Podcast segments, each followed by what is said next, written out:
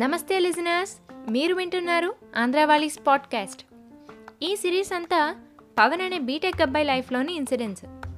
ఈరోజు ఎపిసోడ్లో మన B Tech Babu Pawan before lockdown incident ఒకటి తెలుసుకుందాం. సెమ్ ఎగ్జామ్స్ రాశాక పవన్ అండ్ తన ఫ్రెండ్స్ ఇలా అనుకుంటారు. పవన్ రేయ్ మొత్తానికి సెమ్ అయిపోయిందిరా. పవన్ ఫ్రెండ్స్ అవునరా బాబు అన్నీ క్లియర్ అయిపోతే బాగుండు. Backlogs రాయలేకపోతున్నాం.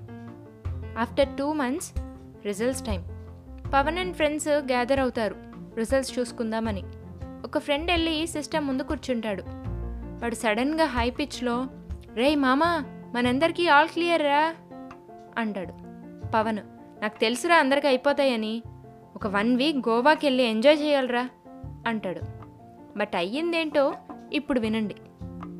After two months results time అనుకున్నట్టే అందరు ఒక చోట గ్యాదర్ అవుతారు. అదే ఫ్రెండ్ వెళ్ళి సిస్టమ్ ముందు కూర్చుంటాడు రిజల్ట్స్ చూడడానికి.